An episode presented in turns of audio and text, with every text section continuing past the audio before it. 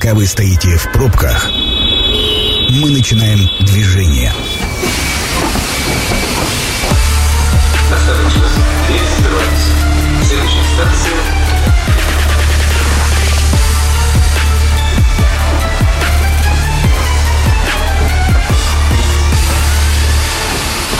Метро.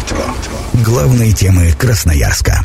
Друзья, я приветствую всех наших слушателей. Это программа «Метро» в студии Александр Белов. Итак, тема сегодня у нас важная, тема у нас серьезная, тема, которая касается многих. э, Онкологическая помощь населению в Красноярском крае.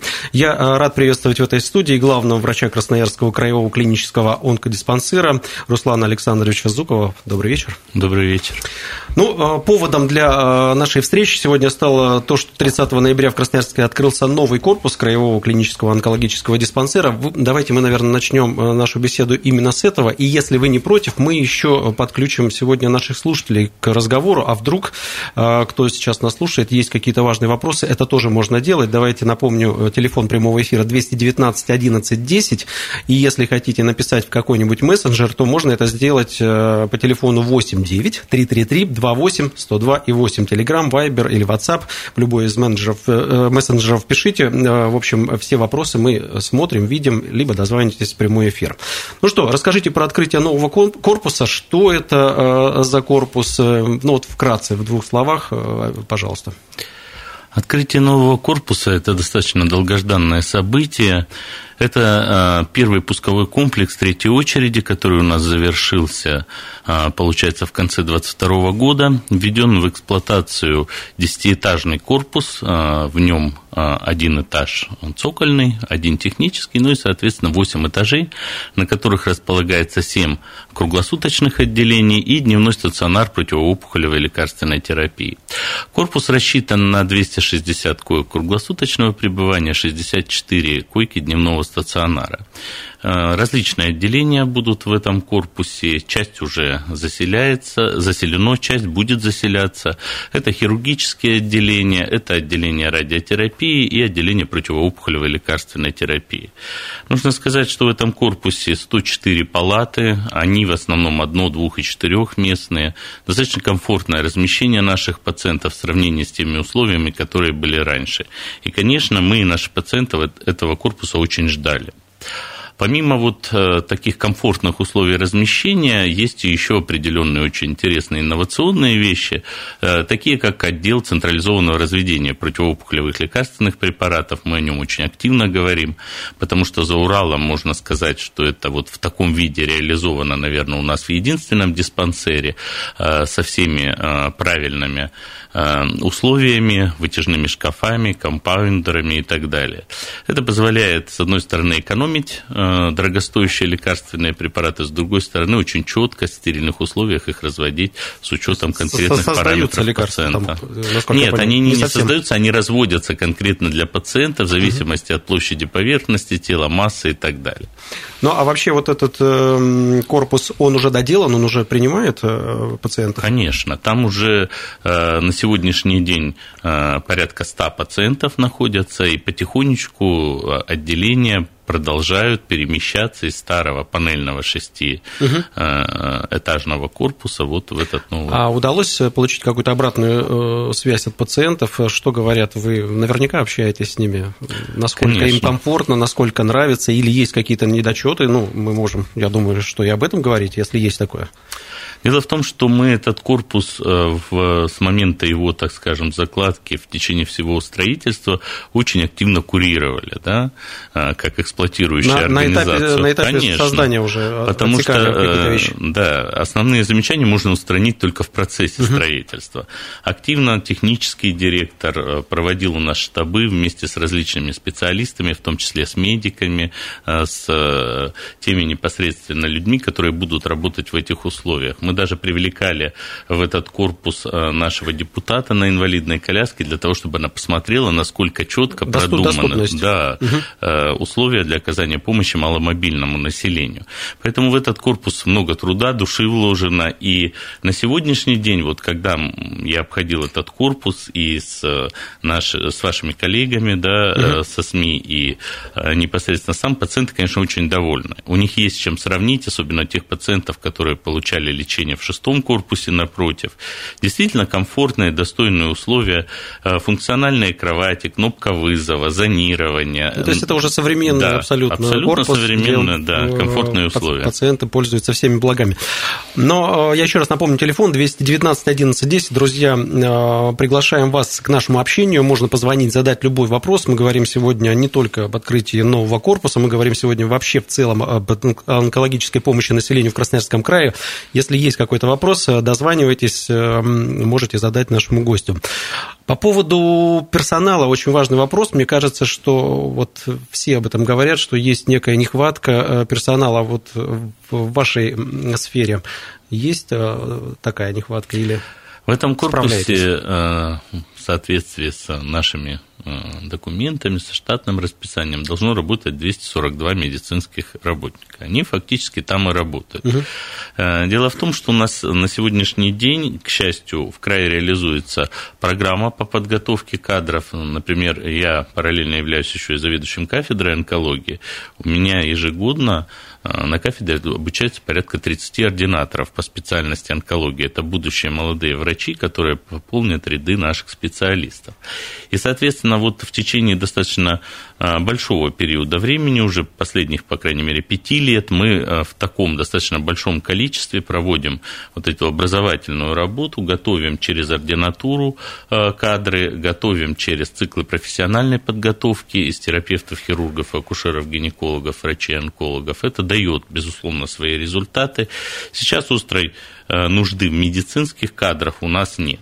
Да, то есть вот, вот эта история, она решает проблему. По сути дела, вы сами э, своих сотрудников воспитываете, обучаете. Очень хорошо, что действительно у нас есть э, образовательные учреждения, медицинский университет, э, учреждения для подготовки специалистов со средним медицинским образованием, поскольку действительно мы в условиях своего региона можем сами себе формировать, так скажем, необходимый кадровый потенциал. Еще такой вопрос. Когда вы приступите к строительству именно пансионата э, с отделением диагностики? Вот даже не стационар, а именно пансионат, вот такое слово. Чем отличается, правда? Вот. Сейчас расскажу. На самом деле, э, за последние годы значительно изменились условия оказания онкологической помощи пациентам. Очень часто и радиотерапию, и противоопухолевую лекарственную терапию наши пациенты могут получать в условиях дневного стационара, если это не касается каких-то многочасовых длительных инфузий, если это не связано э, с какими-то выраженными тяжелыми лучевыми реакциями. И для этого пациент может э, не находиться круглосуточно в отделении, он может находиться в пансионате, приходить, получать, э, соответственно, либо противоопухолевое лечение, либо радиотерапию. И вот пансионат нам нужен. На сегодняшний день он у нас есть, он находится на правом берегу, на 60 Э, пациентов рассчитан. И, ну, могу сказать, что край у нас достаточно большой. Этого и этот, недостаточно. Да, этот пансионат полностью не закрывает нашу потребность. Новый пансионат, он планируется на 160 пациентов.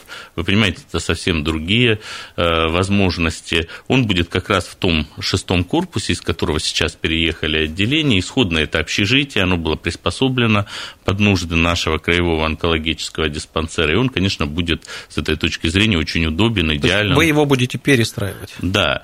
В рамках второго пускового комплекса третьей очереди, это как раз финал да, на реконструкции нашего краевого онкологического диспансера, должна быть реконструкция вот этого шестого корпуса в пансионат и пристройка диагностическая э, с аппаратами КТ и МРТ для обследования наших пациентов. Еще раз напомню, все-таки приглашаю наших слушателей к тому, чтобы дозвониться по телефону прямого эфира 219 11 10. Если есть какие-то вопросы, напомню, что в гостях у нас нас сегодня главный врач Красноярского краевого клинического онкодиспансера Руслан Александрович Зуков, и ему вы можете э, дозвониться и задать любой вопрос.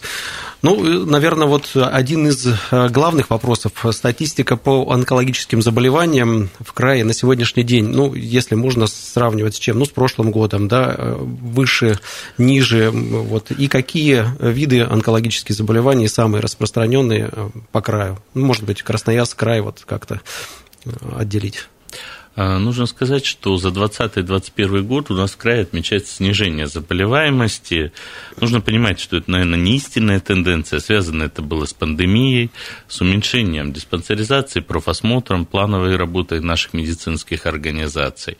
По состоянию на 2021 год у нас э, число впервые выявленных онкологических заболеваний чуть менее 13 тысяч в крае. Основные онкологические заболевания – это рак молочной железы, рак легкого, легкого, опухоли кожи злокачественные, а также рак предстательной железы, опухоли э, толстой и прямой кишки. А 13 тысяч, ну, вот на понимание, это много? Э, нужно сказать, что раньше у нас было больше онкологических заболеваний за счет выявляемости. Дело в том, что многие э, считают, что рост заболеваемости это не очень хорошо. На самом деле это хорошая тенденция. Она обычно говорит выявляют. абсолютно верно о выявлении онкологических заболеваний на более ранних стадиях, поскольку э, за рубежом в очень высокоразвитых странах с высокой доступностью медицины эти показатели достаточно высоки, да, это никого не пугает.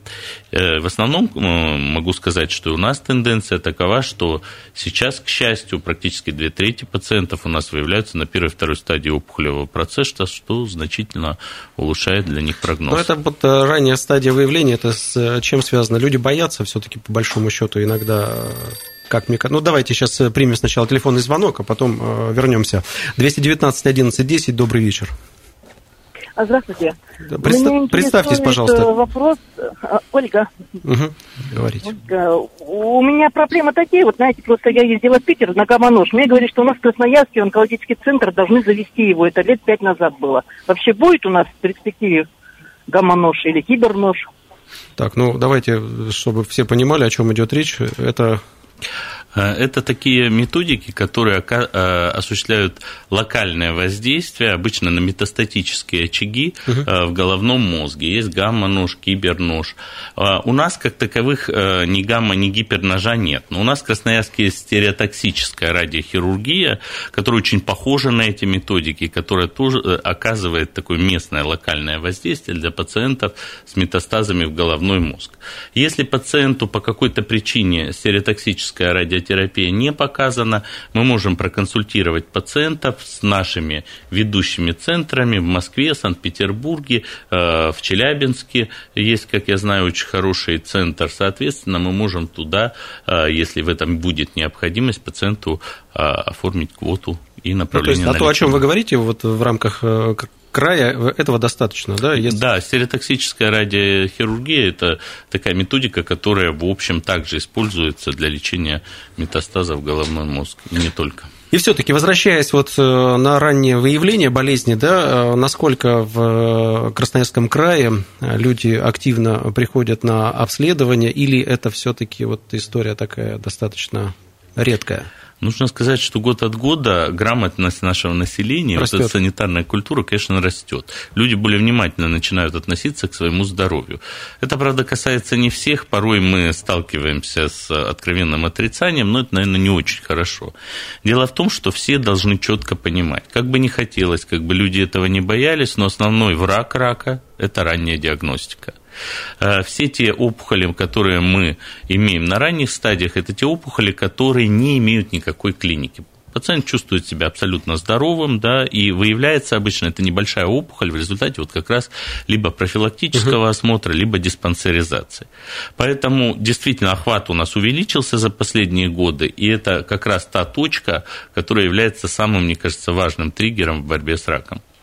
Но здесь, мне кажется, нужна какая-то такая вот э, пропаганда массовая, все-таки доносить, доносить до людей. Ну, такой достаточно важный момент. Мы этим активно занимаемся. В этом отношении нам помогают и страховые медицинские организации. Мы размещаем разные листовки, пытаемся каким-то образом привлекать к этой работе волонтеров, поскольку действительно вот это обследование, диспансеризация, профилактический осмотр, мы всегда это уже как мантру читаем, это основная возможность да, пациентам выявить рак на ранней стадии и, соответственно, иметь наилучшие результаты лечения. Мы сейчас сделаем небольшую паузу. Это программа «Метро». Авторитетно о Красноярске. Друзья, мы продолжаем программу «Метро». Мы сегодня говорим про онкологическую помощь населению в Красноярском крае. Наш гость Зуков Руслан Александрович, главный врач Красноярского краевого клинического онкодиспансера. Еще раз я вас приветствую. Ну и давайте напомню, телефон 219 11 10. Если у вас есть какой-то вопрос для нашего гостя, не стесняйтесь, звоните. Мы готовы ответить на любой. В продолжении э, нашего разговора мы э, поговорим о программах и нацпроектах на территории Красноярского края. Если такие существуют, вот расскажите подробнее. Да, на сегодняшний день у нас на территории края, как и во всех субъектах Российской Федерации, реализуется национальный проект здравоохранения э, в части программы борьбы с онкологическими заболеваниями. Основная задача этого национального проекта – снижение смертности от онкозаболеваний. У нас есть ряд целевых показателей, которые являются своеобразными маркерами да, в достижении определенных результатов. Это, конечно, ключевое снижение смертности, но есть и ряд таких суррогатных показателей, как ранняя диагностика, снижение показателей догодичной смертности, количество наблюдаемых пациентов, охват диспансерным наблюдением. Это как раз те инструменты, которые и позволяют нам снизить смертность от онкозаболеваний. Очень важным составляющим этого национального проекта является открытие центров амбулаторной онкологической помощи. А, к сожалению, а, у нас достаточно неплохо была в Советском Союзе выстроена онкологическая служба, но потом районные онкологи, они как-то э, постепенно у нас исчезли как таковые, да, и у нас была такая выраженная централизация онкопомощи на базе онкологического диспансера. Э, в очень немногих районах края и медицинских организациях сохранились вот эти районные онкологи.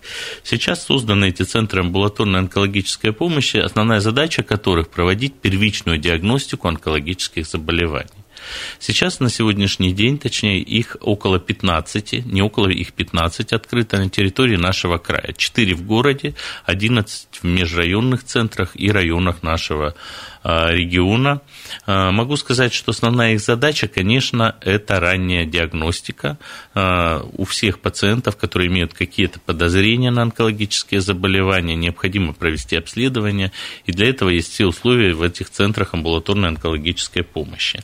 Они достаточно неплохо оснащены на сегодняшний день, там есть эндоскопические методики, Э, в большинстве из них есть компьютерные томографы и э, все условия для вот постановки диагноза. Кроме того, в этих же центрах амбулаторной онкологической помощи пациенты могут проходить диспансерное наблюдение после специального лечения э, для выявления рецидивов, прогрессирования онкологического процесса.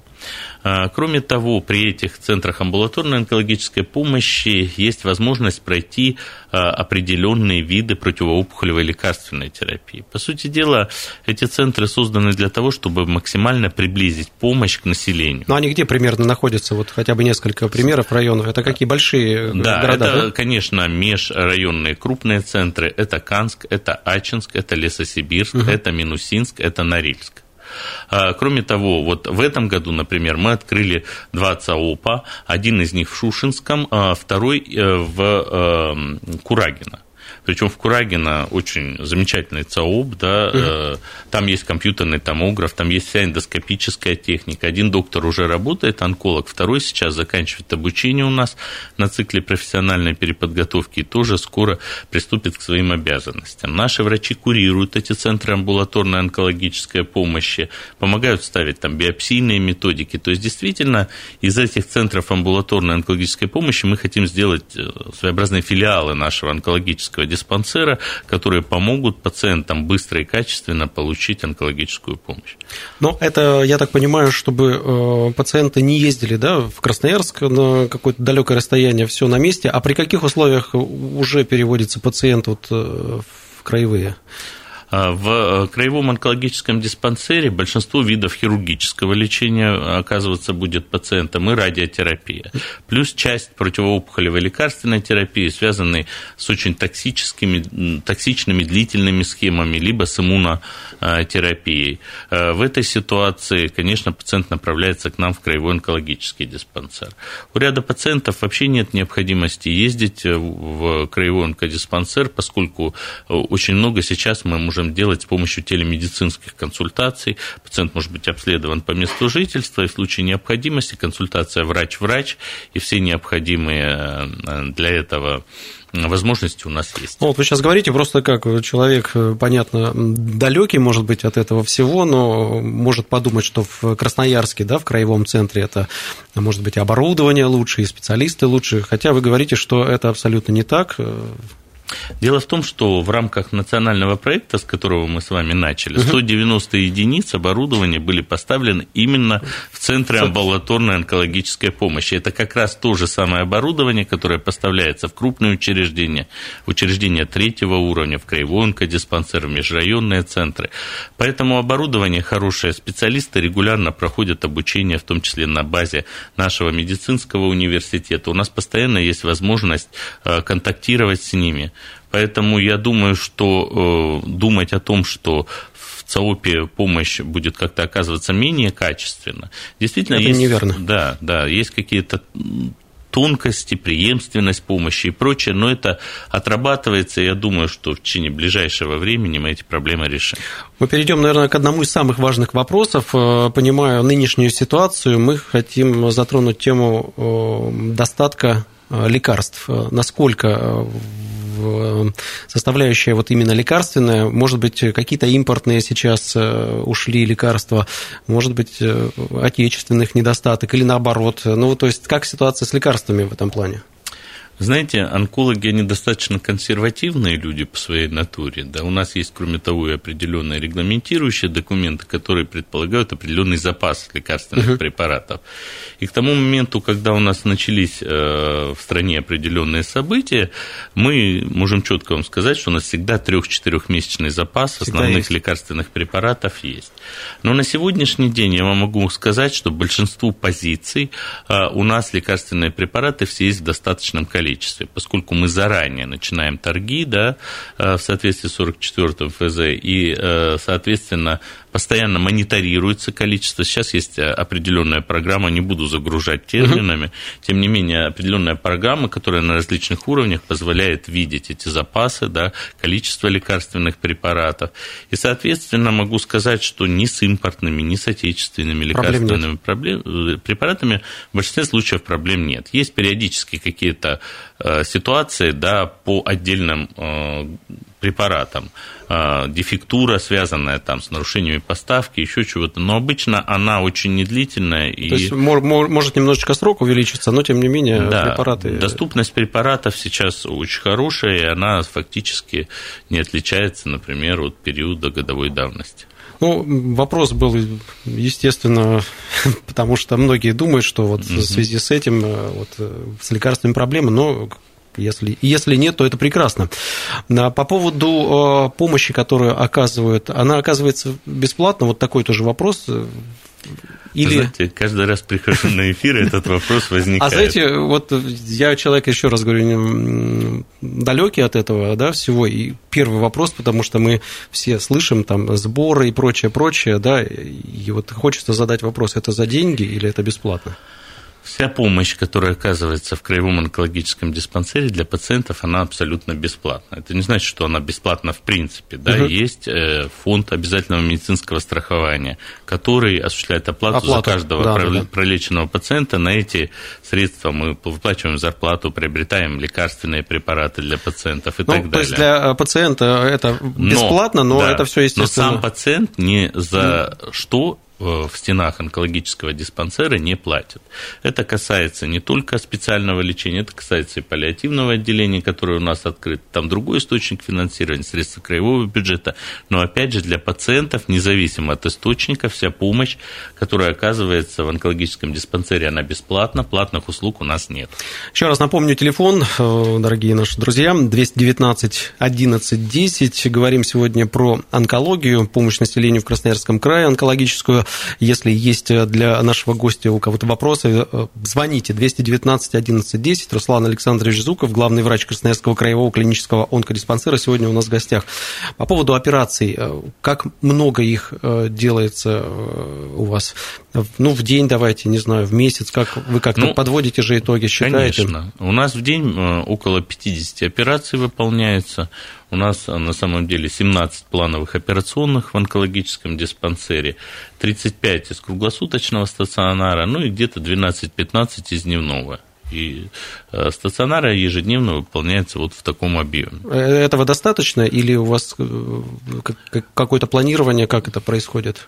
На самом деле, да, это закрывает всю потребность, у нас нет длительного ожидания. Предоперационный день в круглосуточном стационаре у нас сейчас не более двух мы сейчас даже стали отрабатывать технологию с некоторыми отделениями нулевого предоперационного койко-дня, когда пациент может поступать и оперироваться ну, с рядом патологий да, в этот же день. А это очень сложные операции вот по времени? Э, разные. Разные? Разные. И могу сказать, что на сегодняшний день 28 процентов всех э, хирургических вмешательств, которые выполняются в нашем онкологическом диспансере, это малоинвазивные, лапаротурокоскопические. Кроме того, у нас есть так называемые трансуретральные резекции, э, различные вмешательства, которые выполняются, ну, например, на молочной железе, это органосохраняющие резекции. Э, кроме того, мы активно осваиваем сейчас установление имплантов женщин, реконструктивно-пластические операции. В планах наших открытия отделения реабилитации. Сейчас э, в связи с открытием нового корпуса у нас появилось новое отделение рентгенхирургических методов диагностики и лечения, которое позволит нам значительно расширить перечень и э, эндоваскулярных, и внесосудистых вмешательств у наших пациентов. Это, это очень хорошо, как мне кажется, ну, хотя много слов совершенно непонятных для обычного человека, но тем не менее, я думаю, что э, профессионалы точно знают, о чем говорят. Ну, а по поводу оборудования мы уже э, с вами говорили. Проблем нет с оборудованием, оно все э, импортное или оно частично российского производства? Что вот в этом плане? Большинство аппаратов у нас импортные, но могу сказать, что на сегодняшний день все проблемы мы решаем. Вот недавно у нас как раз произошла поломка линейного ускорителя. Нужно сказать, что наши пациенты, они э, очень, э, в общем, бурно на это реагируют, и, как правило, все средства массовой информации сразу знают, что у нас что-то не так. Их можно понять. Да. Э, у нас есть телефонный звонок. Алло, добрый вечер. Здравствуйте. Здравствуйте. Представьтесь, пожалуйста. Меня зовут Ирина, у меня вопрос следующего характера. С чего нужно начать диагностику онкологии? Как сказал ваш приглашенный гость, что э, на ранних стадиях симптомов нет. И я боюсь, что если, например, обратиться к терапевту без жалоб, то направление к узким специалистам получить будет сложно. То есть с чего ну начать? да, вот Руслан Александрович сейчас вам и все скажет, с чего начать. Добрый вечер, Ирина. Вопрос очень правильный. Дело в том, что э, диспансеризация и профилактические осмотры, они проводятся достаточно индивидуально. Вот вы говорите по поводу терапевта, в принципе, он должен узнать, какой перечень у вас заболеваний есть, э, собрать так называемый анамнез, вы должны заполнить анкету, и на основании этих данных он, соответственно, выделяет группы риска и факторы риска, которые у вас есть. В соответствии с этим он составляет программу обследования. По большому счету до 40 лет э, в основном ориентируемся на эти показатели. С 40 лет у нас начинают начинают включаться уже популяционные скрининги. Они зачастую тоже связаны с факторами риска, но тем не менее э, это э, целый набор обследований. Ну, например, э, для лиц женского пола 40 лет всем необходимо выполнение маммографии для скрининга рака молочной железы. Для абсолютно всех женщин также ежегодно выполняется скрининг цитологический на рак шейки матки. Кроме того, если у вас есть какие-то наследственные предрасположения, предрасположенности. С 45 лет обычно предлагается сделать тест кала на скрытую кровь. Если он будет позитивный, то выполняется фиброколоноскопия. У мужчин с 50 лет назначается определение уровня простат специфического антигена и так далее. То есть есть определенные факторы риска, есть возрастные интервалы, в которых назначается то или иное обследование. Эта диспансеризация, она имеет такой универсальный характер, она в принципе во всех медицинских организациях должна осуществляться по единому принципу. Первый э, этап диспансеризации, на второй э, этап отправляются пациенты уже с какими-то факторами риска и более глубоко обследуются в соответствии э, я думаю, что достаточно понятно все вы ответили на вопрос. Ну и завершая нашу беседу, минутка остается. Ну, перспективы развития онкопомощи в крае, вот какими вы видите, буквально там 30 секунд, что можно на ожидать? Сегодня, да, на сегодняшний день мы практически закончили реконструкцию нашего краевого онкологического диспансера. Мы продолжаем развивать наши центры амбулаторной онкологической помощи. К моменту окончания нацпроекта их должно стать в нашем крае 20.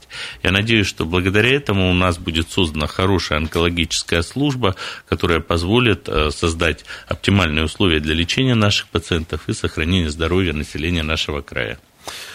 Я благодарю вас. Я хочу пожелать нашим слушателям только здоровья, ну, а если что, обязательно э, профилактика, профилактика, еще раз профилактика, это самое главное в ходе нашего разговора, мы сегодня это выяснили. Благодарю нашего гостя, Зуков Руслан Александрович, главный врач Красноярского краевого клинического онкодиспансера. Я, Александр Белов, со всеми прощаюсь. Станция конечная. Поезд дальше не идет. Просьба освободить вагоны.